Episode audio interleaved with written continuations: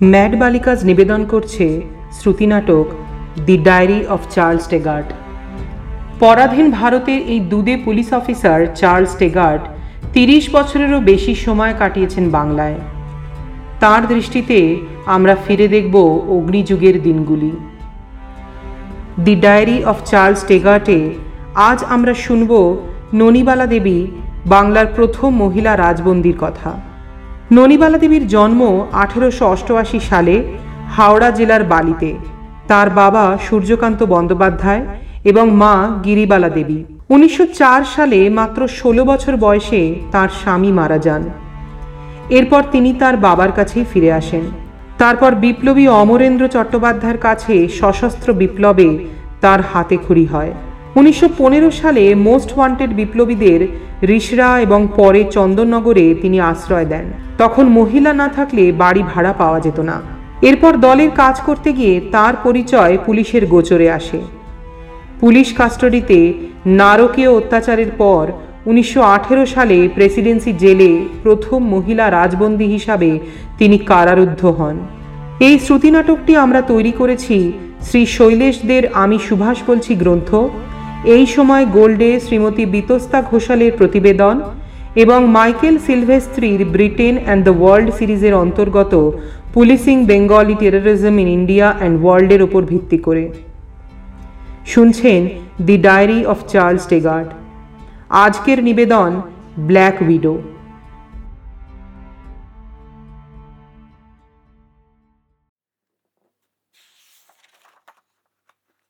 9th September 1915. A day to celebrate, a day to remember. Bagha যতীনকে সেদিন বুড়ি বালামের তীরে ঝাঁঝরা করে দিয়ে আমরা দুটো যুদ্ধ জিতেছিলাম। পাঁচজন ভারতীয় বিপ্লবীর মাউজার পিস্তলের বিরুদ্ধে আমাদের মডার্ন রাইফেল ফোর্সের একটা যুদ্ধ আর জার্মানির বিরুদ্ধে আর একটা যুদ্ধ। The first world war was in full swing then জার্মানির জাহাজ ভর্তি অস্ত্র বাঘা যতীনের হাতে এলে। ব্রিটিশ ইন্ডিয়ার দুর্দিনে শেষ থাকতো না। উই ওয়ান পিরিয়ড অথচ অথচ নেটিভদের এই ভাষায় লিখতে বসলে আমাদের ব্যর্থতাগুলোই আগে মনে পড়ে। কালা কুত্তাগুলোকে আমি যে কত ঘৃণা করি, এটাই বোধহয় তার সবচেয়ে বড় প্রমাণ। বাঘা যতীনকে আমি দাঁড়িয়ে গুলি করে মেরেছিলাম। In open full fledged battle. কিন্তু আত্মতুষ্টিতে ভোগবার রোগ আমাদের, বিশেষ করে আমার, চার্লস অগস্টাস টেগাটের নেই। বাঘা যতীনকে খতম করার পর আমার মূল লক্ষ্য ছিল ডান হাত অমরেন্দ্রকে খুঁজে বার করে আন্দামানে পাঠানো। অমরেন্দ্র চ্যাটার্জি। আমাদের সমস্ত ইন্টেলিজেন্স মিলেও খুঁজে বার করতে পারেনি ওকে। মেঠো ইঁদুরের মতো পালিয়ে বেরিয়েছে। আমাদের হাত কড়া এড়িয়ে। তবে ওর সুবাদে ননিবালাকে আমরা পেয়েছিলাম হাতের মুঠোয়। ডার্লিং ননিবালা। বেঙ্গলের প্রথম মহিলা রাজবন্দী। মেয়ে ছেলে নাকি করবে রাজদ্রোহ। সেডিশন একবার বিদায় দে মা ঘুরে আসি। হাসি হাসি পূর্ব ফাঁকি, দেখবে ভারতবাসী। আ।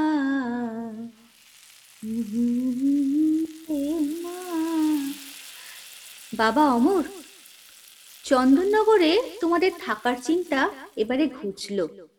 বেশ বড় একখানা বাড়ি পেয়েছি। সামনে উঠোন, পাকা পায়খানা, সব আছে। তোমাদের প্রাণ হাতে করে গাড়ু নিয়ে আর পুকুরে যেতে হবে না বাজ্যি করতে। আর বাইরের দালান থেকে ভেতর বাড়ির রাস্তা বেশ খানিকটা। মাখন দাদা বললে, এতে মস্ত সুবিধে হলো। পুলিশ টুলিশ এলে তাদের ঘরে ঢুকবার আগেই দলের ছেলেরা পেছনের দরজা দিয়ে পালাতে পারবে। আমি মাখন দাদাকে বলে দিয়েছি, কোনো ভাবনা নেই। আমি তো রইলাম চৌকিদার। দেখি কোন লাল মুখ মিনসে আমাকে পেরিয়ে তোমাদের গায়ে হাত দেয়। মাখন দাদা তো আমাকে পিস্তল চালানো শেখাবে বলেছে। আমাদের হরি ছোড়া তাই শুনে হেসেই খুন। বলে, ননি পিসি যেমন পোস্ত বাটে তেমনি থাক। মেয়ে মানুষের হাতে পিস্তল দিয়ে আর কাজ নেই। আচ্ছা অমর, মেয়ে মানুষের জীবন কি এতই অকাজে? আমি হিন্দু ঘরের বাল বিধবা, এতে আমার হাত কি বলতে পারো বাবা? কতটুকু বয়সে বিয়ে, কতটুকু বয়সে কপাল পুড়লো আমার? এই পঁচিশ ছাব্বিশ বছর বয়স অব্দি যখন জমের অরুচি হয়ে আছি, তখন নাও না কেন তোমাদের দলে? মা কালীর কাছে বুকের রক্ত দিয়ে বলব, বন্দে মা তারম শপথ নেব। যেমন যতীনবাবু তোমাকে দীক্ষা দিয়েছিলেন, তেমন। বিশ্বাস করো, আমাকে নিয়ে তোমরা ঠকবে না, বাবা। এ দেশ যেমন তোমাদের মা, তেমনি আমারও তো মা, তাই না? এইটুকু বয়স তোমাদের, জীবন তুচ্ছ করে তোমরা দেশের কাজে ঝাঁপিয়েছো। মেয়ে মানুষ বলে আমাকে দূরে সরিয়ে রেখো না, বাবা। মাখন দাদার হাতে এই চিঠির সঙ্গে নিম শুক্ত পাঠালাম। তোমার জ্বর মুখে জিভে স্বাদ আসবে দেখে নিও। আর চন্দননগরে শিগগিরই চলে এসো।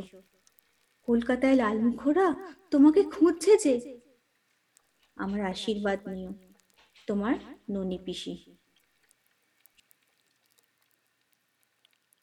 মেয়েদের জায়গা, বিছানায় আর রান্নাঘরে। হ্যাঁ আমাদের দেশে পারফেক্ট ওয়াইফরা সেবামূলক কাজও করে, শিকারে যায় হাজব্যান্ডের জন্য পার্টি দেয়।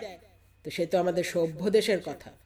এটিকেট জানা আইডিয়াল আইরিশ ইংলিশ ওমেন কোথায়? আর এই নোংরা, অসভ্য ইন্ডিয়ার অশিক্ষিত মেয়ে ছেলে কোথায়? তাই ননিবালাকে দিয়ে ওদের সমাজে একটা মেসেজ পাঠানো দরকার ছিল। ব্রিটিশ ইন্ডিয়ায় থেকে গভর্নমেন্টের বিরুদ্ধে রাজদ্রোহ করলে তার পরিণতি কি হয় তার এক্সাম্পল করতে চেয়েছিলাম আমরা ননিবালাকে। It was a success I think তবে হ্যাঁ মেয়েটার জেদ ছিল। অবশ্য জেদ না থাকলে এই দেশের একটা হিন্দু বিধবা বেশ্যাও নয়। সে মাথায় সিঁদুর দিয়ে বিপ্লব করবে। Even I was surprised for a while পিসি, ভেবে দেখো, এই বড় কঠিন কাজ। এক এদিক ওদিক হলে ধরা তো পড়বেই, রামবাবুর থেকে পিস্তলের হদিশও আর পাবো না। মাউজার আমাদের আর নেই। যতীনদার শেষ যুদ্ধে বুড়ি বালামের তীরে সর্বস্ব হারিয়েছে। উনি কোথায় লুকিয়ে রেখেছেন কেউ জানি না আমরা। পুলিশের নজর এড়িয়ে এই খবর আনা চারটিখানি কথা নয়। না না তুমি ভেবো না অমর। ধরা পড়ব কেন? রামবাবুর পরিবার সেজে যদি যাই মেয়ে ছেলেকে কেউ সন্দেহ করবে না বাবা। তাও পিসি তুমি ভেবে দেখো। রামচন্দ্রের স্ত্রী সেজে প্রেসিডেন্সি জেলে ঢোকা এ কম কথা নয়। ওরা হাজারটা প্রশ্ন করবে। জমাদারনি ডাকিয়ে তোমাকে ভালো করে পরীক্ষা করবে। তুমি নিষ্ঠাবতী হিন্দু বিধবা সিঁদুর পরবে আমার নিষ্ঠা, আমার থান যদি দেশের কাজে বাধা হয়, তবে তা পায়ের তলায় ফেলে দিতে আমার বুক কাঁপবে না বাবা। তুমি শিখিয়েছো আমাকে, দেশের থেকে বড় কিচ্ছু নেই। না পরিবার, না ধর্ম, না ঈশ্বর। সবার আগে দেশ, সবার আগে স্বাধীনতা। যতীনবাবু যেমন বলতেন, পূর্ণ স্বাধীনতা। তোমাদের কত স্বপ্ন সে তো আমি জানি বাবা। আমিও যে স্বপ্ন দেখি এ পোড়ার দেশের অভাগী মেয়েগুলো স্বাধীন হবে তারা পুরুষদের কাঁধে কাঁধ মিলিয়ে কাজ করবে সম্মান পাবে। মেয়ে মানুষ না তারা মানুষ হয়ে বাঁচবে। কিন্তু রামচন্দ্রবাবু হিন্দু তার স্ত্রী রঙিন শাড়ি সিঁদুর পরেই যাবেন। না না বেশি অন্য উপায় ভাবতে হবে। উপায় তোমাদের এই ছাই ফেলতে ভাঙা হলো ননিবালাই। আমিই পরবো সিঁদুর। আর মাখন দাদা রঙিন শাড়িও এনে রেখেছেন। চিন্তা নেই ননিবালা আজন্ম নরকবাসে প্রস্তুত। দেশের জন্য আমি সব দিতে পারি অমর। পিসি মনে রেখো ঠাকুরদা জানতে পারলে তোমাকে ত্যাগ করবেন। যে তোমায় ছাড়ে ছাড়ুক আমি তোমায় ছাড়বো না মা। পিসি। আমাকে ভালো করে শিখিয়ে দাও অমর। আহ, রামচন্দ্র বাবুকে জিজ্ঞেস করব খোকার জন্য সেই বিলিতি মোজা কোথা থেকে নেব তাই তো? আর সংকেত সংকেত হলো চিনি। মনে হয় না সংকেত লাগবে তিনি আমাকে দেখেই বুঝবেন। তাও তাও আমি বলব শরীরে চিনি বাড়েনি তো? ঠিক আছে বাবা। ব্রিলিয়ান্ট অপারেশনের পরে আমাদের গা ঢাকা দিতে হবে পিসি। আমাদের প্রবোধদা তোমাকে স্টিমারে কাশি অবধি নিয়ে যাবে। সেখান থেকে পাঞ্জাব। রামচন্দ্র মুখার্জি ছিল বাঘা যতীনের পার্টনার ইন ক্রাইম জেল থেকে যখন রিপোর্ট পেলাম, ওর স্ত্রী ওর সঙ্গে দেখা করতে এসেছিল, আমার খটকা লাগল। This didn't feel natural verification করে দুদিনের মধ্যেই জানতে পারলাম, রামচন্দ্রের বউ বহু আগে মারা গেছে। মেয়েটাকে খুঁজতে পুরো ইন্ডিয়ায় হাই অ্যালার্ট জারি হলো। I knew Amarendra was with her এখান থেকে ট্রেস করে ওকে পেশোয়ার পুলিশ যখন শেষে খুঁজে পেল, ও তখন কলেরায় ধুকছে। অমরেন্দ্রকে ওর চৌহদ্দির মধ্যে পাওয়া যায়নি। ননিবালাকে বাঁচিয়ে রাখার দরকার ছিল। বেনারসে এনে ওকে সারিয়ে তুলে শুরু হলো জেরা। Native officer Jiten Banerjee was a naughty boy ননিবালার জামা কাপড় খুলিয়ে ও শরীরের মধ্যে লঙ্কা বাটা ঢুকিয়েছিল। একবার নয় দু দুবার মেয়েটা গুঙিয়ে গুঙিয়ে অজ্ঞান হয়ে গিয়েছিল। কিন্তু অমরেন্দ্রর বা যুগান্তর দলের কোনো খবর ওর মুখ থেকে বার করা যায়নি। উইচ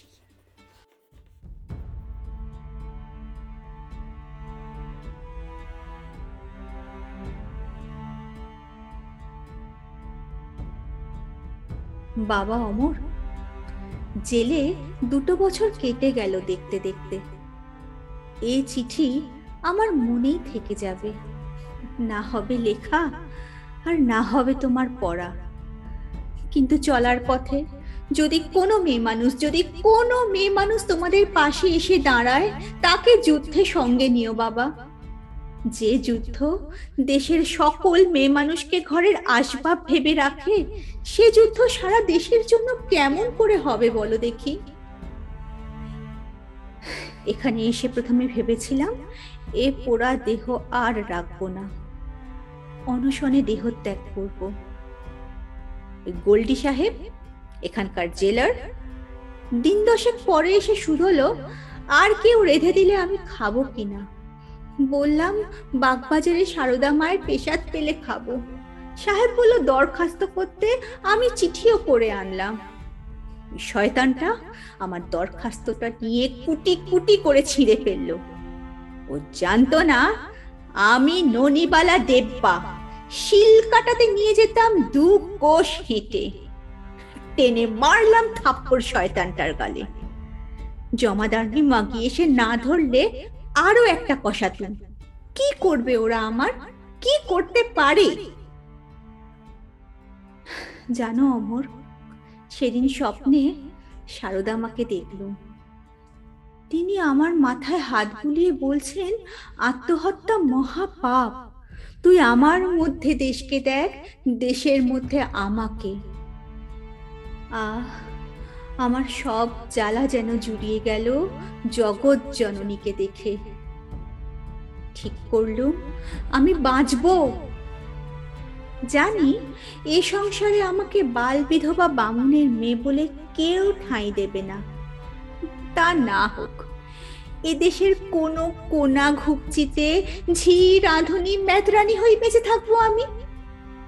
পূর্ণ স্বরাজ যদি আসে, সে আমায় ঠিক চিনে নেবে, দেখো। স্বাধীন আমরা হবই একদিন। বন্দে মাতরম।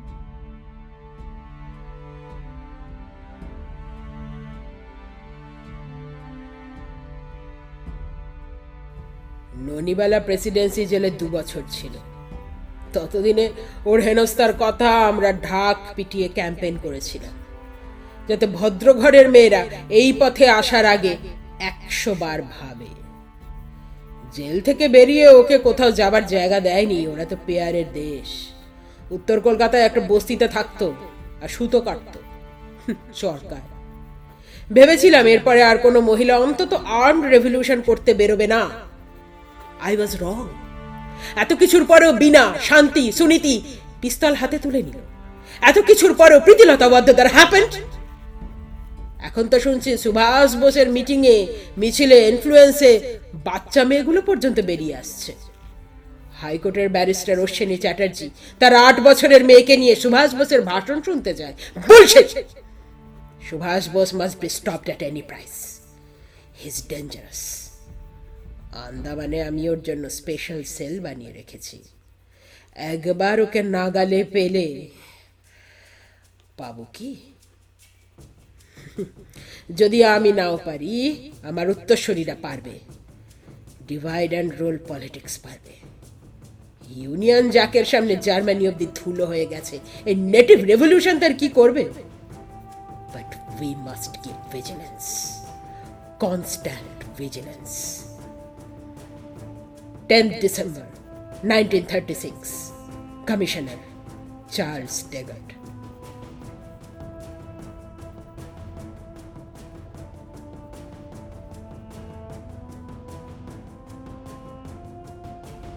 শুনলেন the diary of Charles Tegart black widow অভিনয়ে ননিবালা দেবীর ভূমিকায় অর্পিতা পাল, অমরেন্দ্র চট্টোপাধ্যায়, আমি প্রিয়াঙ্কা টেগার্টের ভূমিকায় পারমিতা। অলঙ্করণে সোমা। চিত্রনাট্য এবং পরিচালনায় পারমিতা। শুনলেন the diary of Charles Tegart.